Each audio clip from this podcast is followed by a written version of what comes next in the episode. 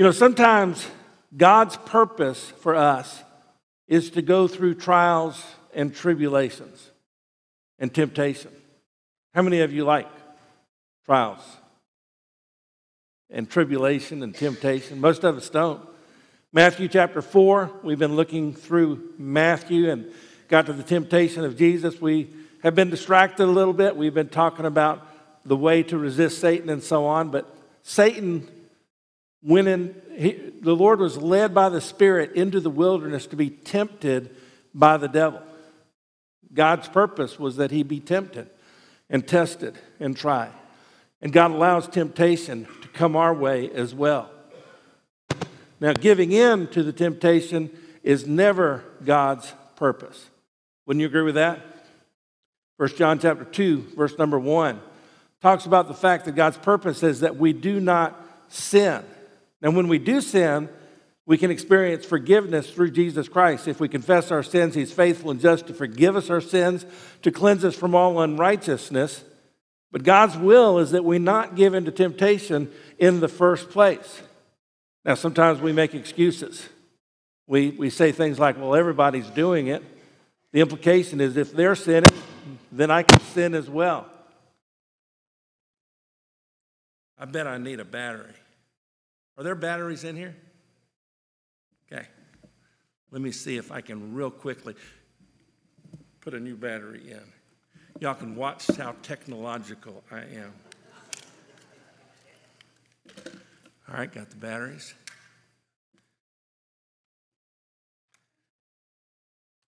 I always have a hard time getting them out. Usually not this hard.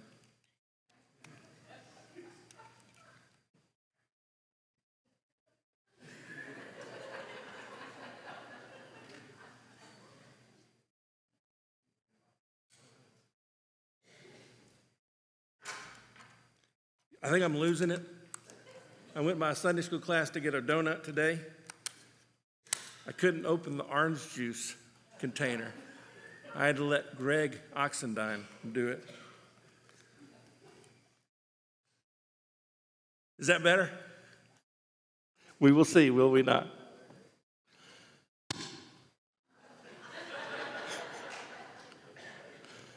All right, we'll see what happens. Everybody's doing it. Sometimes we use that excuse. I can't help it. That's the way I am. People are using that excuse more and more. Or the devil made me do it. That one's been around for a long time. Instead, God wants us to submit to God, resist the devil, draw near to God. That's what we talked about last week from John from James chapter 4. God wants us to overcome temptation. Question is, how do we do it?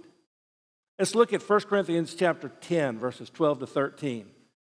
1 Corinthians chapter 10, verses 12 to 13. Paul is writing to the church at Corinth. It had some issues. In fact, it probably could be referred to as a carnal church, a church that too often allowed the flesh to be in control. Uh, a lot of times there were problems in the Corinthian church. And Paul addressed temptation in verses 12 and 13. He says this Therefore, let him who thinks he stands take heed lest he fall. No temptation has overtaken you except such as is common to man. But God is faithful, who will not allow you to be tempted beyond what you are able, but will with the temptation also make the way of escape that you may be able to bear it. Three principles in this portion of Scripture. These are general principles that really help us in regard to living the Christian life. The first one is humility. Notice again, verse number 12.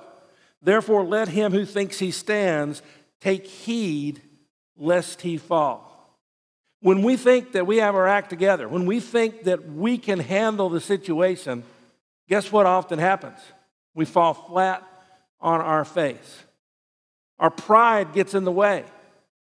If you studied the Sunday school lesson or went to Sunday school this morning, it was about Nebuchadnezzar, Daniel chapter 4.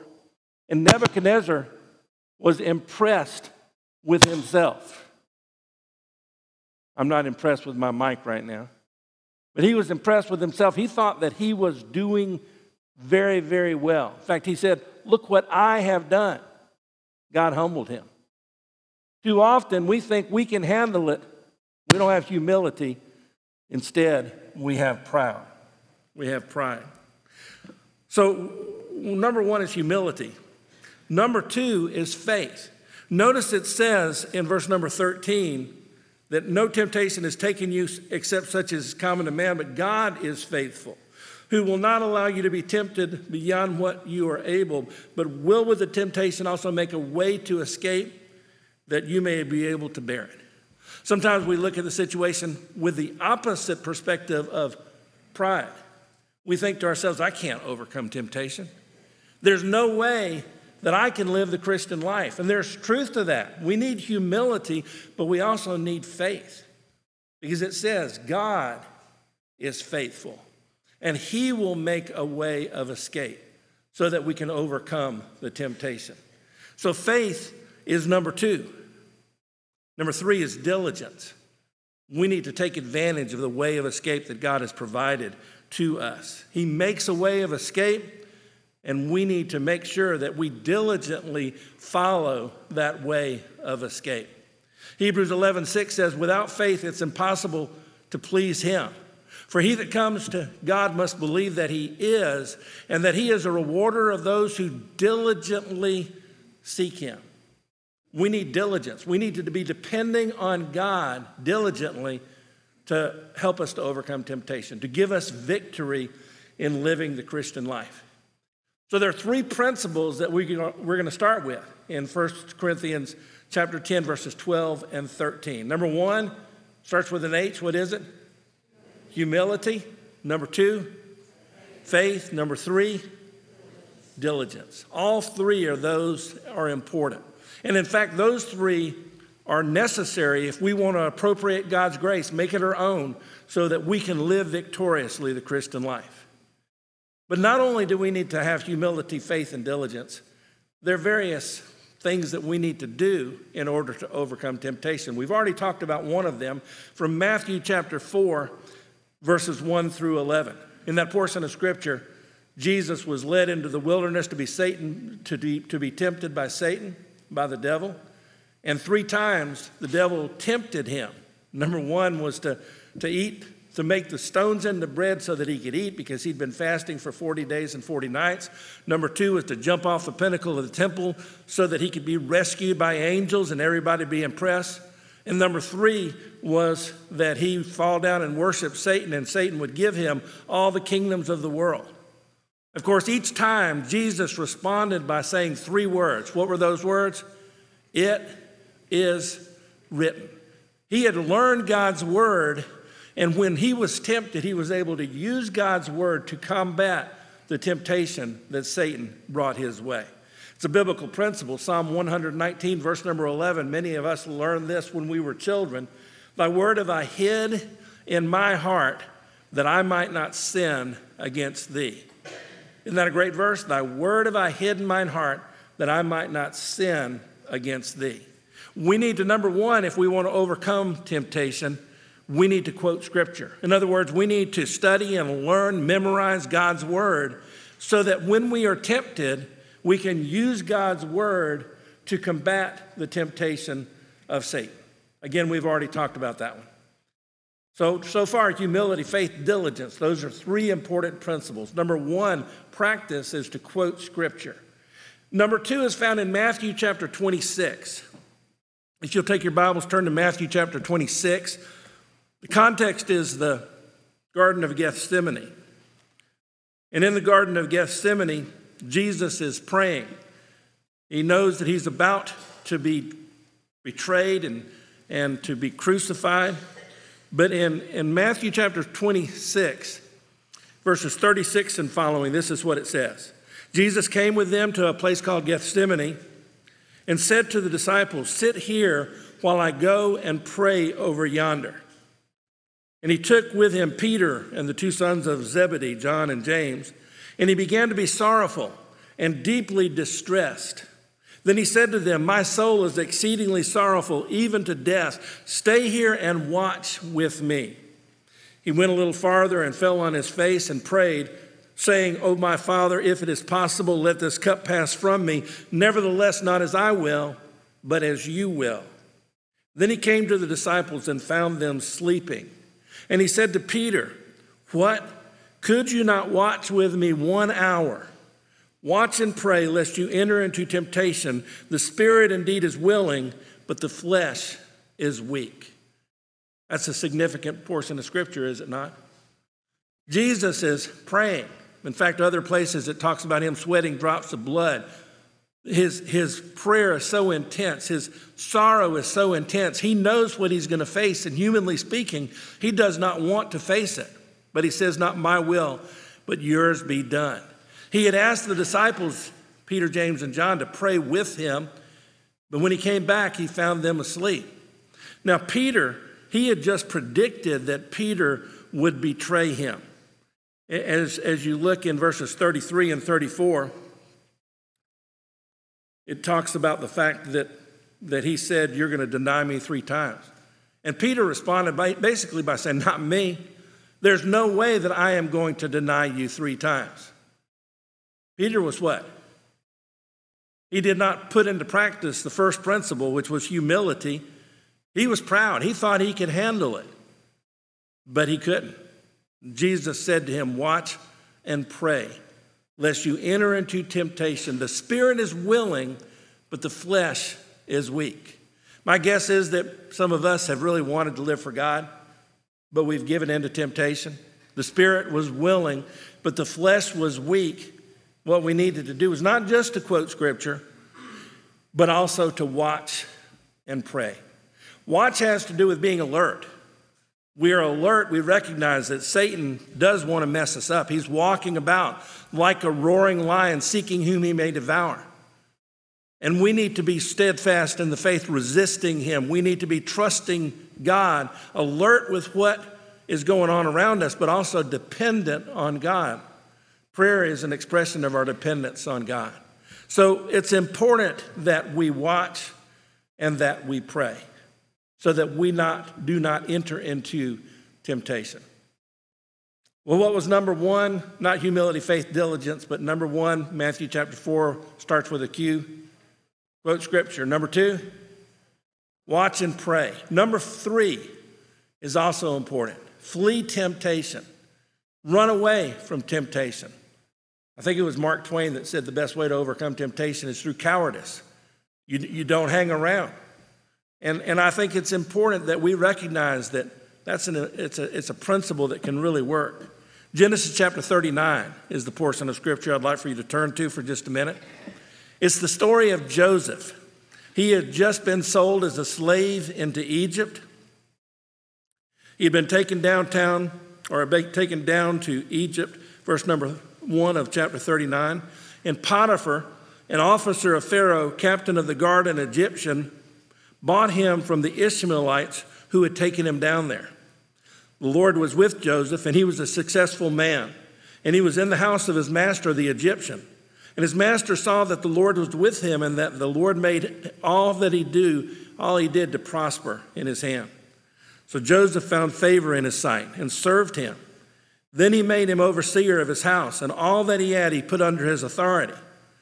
So it was from the time that he had made him overseer of his house and all that he had, that the Lord blessed the Egyptian's house for Joseph's sake. And the blessing of the Lord was on all that he had in the house and in the field.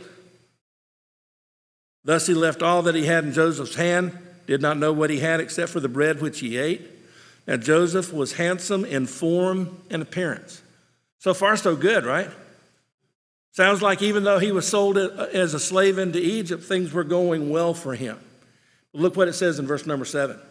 It came to pass after these things that his master's wife cast longing eyes on Joseph, and she said, Lie with me. But he refused and said to his master's wife, Look, my master does not know what is with me in the house, and he has committed all that he has to my hand. There is no one greater in this house than I, nor has he kept back anything from me but you, because you are his wife. How then can I do this great wickedness and sin against God? So Potiphar's wife was tempting him to, to lie with her. And he said, No, don't want to do this. How can I do this great wickedness before God? Joseph was determined not to sin against God. Sin was a serious thing for him. I'm afraid in this day and age, for many of us, sin is not a serious thing. It's, not a big deal. Everybody's doing it. I've already talked about that. Uh, that the, the world expects us, even, even those of us in church, to live like them, to live like the world. But for Joseph, sinning against God was serious, and he was determined not to sin against God. Verse number 10 Joseph stayed away from temptation. Look at verse number 10. It says, So it was as she spoke to Joseph day by day that he did not heed her to lie with her or to be with her. He did his best to stay away from the temptation. And it just makes sense that we do that. Let's pretend that we're on a diet. Let's pretend that we want to eat well, so to speak. If we're on a diet and we want to eat well, probably the best thing to do is not to go to Food Lion or whatever store you go to and, and buy chocolate chip cookies, Chips Ahoy, chocolate chip cookies, or to go buy Oreos. Let's take a vote real quickly. Which do you prefer, chocolate chip cookies or Oreos? Everybody that prefers chocolate chip cookies, raise your hand. Put it down. Everybody prefers Oreos, raise your. Oh. I need to eat more Oreos. If you're trying to lose weight, it's not a, a, good idea to go buy and get a bunch of cookies from the grocery store and bring them home because you will be tempted to eat them. Darling, you're not listening, are you? No, no, don't write it down. Did you notice I said if you are trying to diet? Okay. Did you know that many stores you have a buy one, get one free? Anyway, it's not a bad idea to stay away from temptation. And he stayed away from Potiphar's wife. But you know what? Even if you're determined not to do wrong, even if you stay away from temptation, sometimes temptation makes its way to you, it places itself before you. Look at verse number 11. It happened about this time when Joseph went into the house to do his work, and none of the men of the house were inside, that she caught him by his garment, saying, Lie with me. But he left his garment in her hand, and what did he do? He fled and he ran outside. It was a scenario where he, he was faced with the temptation. He had tried to stay away, couldn't stay away. It just so happened that he was in there and she was the only other one in there. She caught him by his garment. He left the garment, ran away.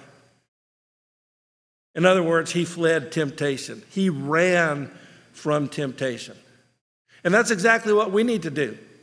When temptation comes our way, the smart thing to do is to move away from temptation. If you know that there is a particular place that you do something wrong, stay away from that place.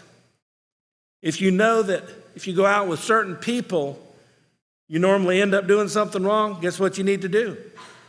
Don't go out with those people. Which is more important, enjoying yourself or pleasing God? It's really a good question because many of us, if we were honest, we would have to say, well, I, I really like to enjoy myself. And most of us do. But when you think of things in the light of eternity, it's much more important to please God than it is to have a good time. When you have a good time, it's like what my mom described one time. I was a little bit surprised. I was a young teenager, and she was speaking to a group of young people. And she said this sentence She said, Sin is fun. And I thought, well, why is she saying that? But she went on to say, it's like a bonfire. When you have that bonfire, you're cooking hot dogs and marshmallows and so on, sort of like we did on Friday night. It's a lot of fun, but come back the next day and what do you have? Just a bunch of ashes. Hebrews 11 talks about the pleasures of sin for a season, but that season passes, and there are consequences to sin. In fact, Romans chapter 6 says the wages of sin is death. So it's important for us to run away from temptation like Joseph did, to flee temptation, to use common sense if we're serious about living our lives for God. Just have one more. Uh, the first one starts with a Q. What is it? Quote scripture. And then number two starts with a W.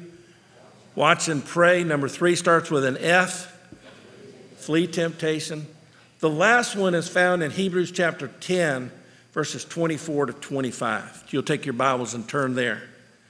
Hebrews chapter 10, verses 24 and 25. It says, Let us consider one another in order to stir up love and good works, not forsaking the assembling of ourselves together, as is the manner of some, but exhorting one another, and so much the more as you see the day approaching. As you look at this portion of Scripture, it's obvious that we need to gather together. Don't forsake the assembling of ourselves together. That's one of my concerns about COVID. I certainly understand that some people do not need to be coming. Uh, they're older, they, they have scenarios, they are immunocompromised or whatever it might be. But there are some people that are just using COVID as an excuse for not going to church.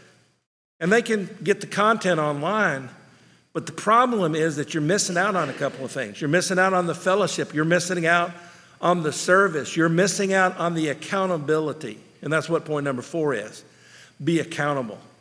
We need to encourage one another, exhort one another. We need to help one another, stir one another up to love and good deeds, it says. And then we need to exhort one another so much the more as we see the day approaching. What is that day? The return of Jesus Christ. He's coming back one of these days. We need to make sure we're living for Him so that when He comes back, we will not be ashamed. And one way to do that is to be accountable, to encourage one another when it comes to living the Christian life. Reminds me of high school. I was, I was fortunate to be able to be part of a group that used positive peer pressure. You've heard a lot about peer pressure. Normally, it's talking about negative peer pressure, where others around us are helping us to do what's wrong. Positive peer pressure is where we encourage one another to do what's right. It's really following Hebrews chapter 10, verses 24 and 25. And we would encourage people to come to youth group. We had it on Sunday night instead of Wednesday night. Uh, but we would invite people to come and we'd, we'd go to youth group, have a great time, and then hear God's word presented. We had a Bible study in my home one night a week. Normally it was on Thursday night. Different kids would come and we'd study God's word together. We had a Bible study before school every morning. We would get there about 20, 25 minutes early and just spend some time as a group of about 15 or 20, 25 people uh, studying God's Word. And uh, my friend Dave Hilbish, who's spoken here a few times, had a guitar and he'd lead in a song or two. Uh, we, we also spent time together as individuals talking about God's Word and praying. And guess what? When you have that kind of positive prayer pressure, it makes a difference in the lives of people. And it's been encouraging to me down through the years to have some of my classmates come, come up to me and say, It was because of you I trusted Jesus Christ as Savior. Or I had a friend the other day said, if, if it wasn't for you, I would not have gone into the ministry. He's a pastor. It's really encouraging that peer pressure can make a positive difference as we're accountable to one another, as we study God's word together, as we pray together. But that's one of the keys is the together. It's getting together and encouraging one another in the Lord. I think it's important if we want to overcome temptation to be accountable. You know, there are a lot of, a lot of principles in here. In fact, uh, you, you might want to go back and listen to this again. And uh, the, you have the, the notes that, that we gave out in church. I think the sermon outline should be online as well. We normally put the bulletin online, and you can check out the bulletin if you want to. But go over it and just think about these principles. Remember what they are the general principles. One starts with H. What is it? Humility, and then what? Faith, and then what? Diligence. Don't we need to be humble? Trust God and be diligent to obey Him. And in fact, when we're diligent, there are four things we can be diligent about that help us to overcome temptation. The first one starts with a Q. What is it? Quote scripture. Number two, watch and pray. Number three, flee temptation. Number four, be accountable. You know, we have two choices. We can hear God's word and then just sort of forget it and not apply it. Or we can give ourselves to these things. We can meditate on these things and allow God's word to make a difference in our lives. My encouragement to you is to, to maybe, maybe take a day to go through humility and pray through it, and then faith, and then diligence, and these other four things. It'd take a week to do it if you did one every day, but that would give you opportunity to meditate on God's word. Because when we meditate on God's word and we memorize God's word, it helps us not to sin against Him. I guess the choice is are we going to follow the Lord Jesus Christ, live for Him, follow the principles of His word, or are we going to do our own thing? Give in to the temptation of the world around us, give in to the temptation of Satan. My encouragement is that we say yes to God and follow Him and the principles of His word. Now, some of us might not know Jesus Christ as Savior. That's the first step. Realizing that we are sinners, we don't deserve to go to heaven, but Jesus died on the cross so we can if we believe, if we trust Him as our Savior and Lord. If you've not done that, I encourage you to do that today. But we don't need to stop there. Christianity is not a ticket to heaven, instead, it's a lifestyle. And, and as we think about that lifestyle, we need to make sure that we're engaged in humility and faith and diligence, that we're quoting scripture, watching and praying, fleeing temptation, being accountable, so that we can please the one who loved us so much that he sent his son to die on the cross for our sins. Isn't that what you want to do? But it's going to take humility, it's going to take faith, and it's going to take diligence. Let's pray. Heavenly Father, we thank you for your word and for the difference it can make in our lives. My prayer is that we might give ourselves and meditate on these things and trust you to work. We are thankful that when we do fail, you forgive us. But Lord, help us to not be thinking, I can sin and God will forgive me, no big deal. Help us to recognize the seriousness of sin and seek to please you with all we are, to love you with all our heart, soul, and mind and strength. Because if we love you, we will keep your commandments. Lord, I pray that you will transform us by the renewing of our minds so that we can prove your good, acceptable, and perfect will. In Jesus' name, amen.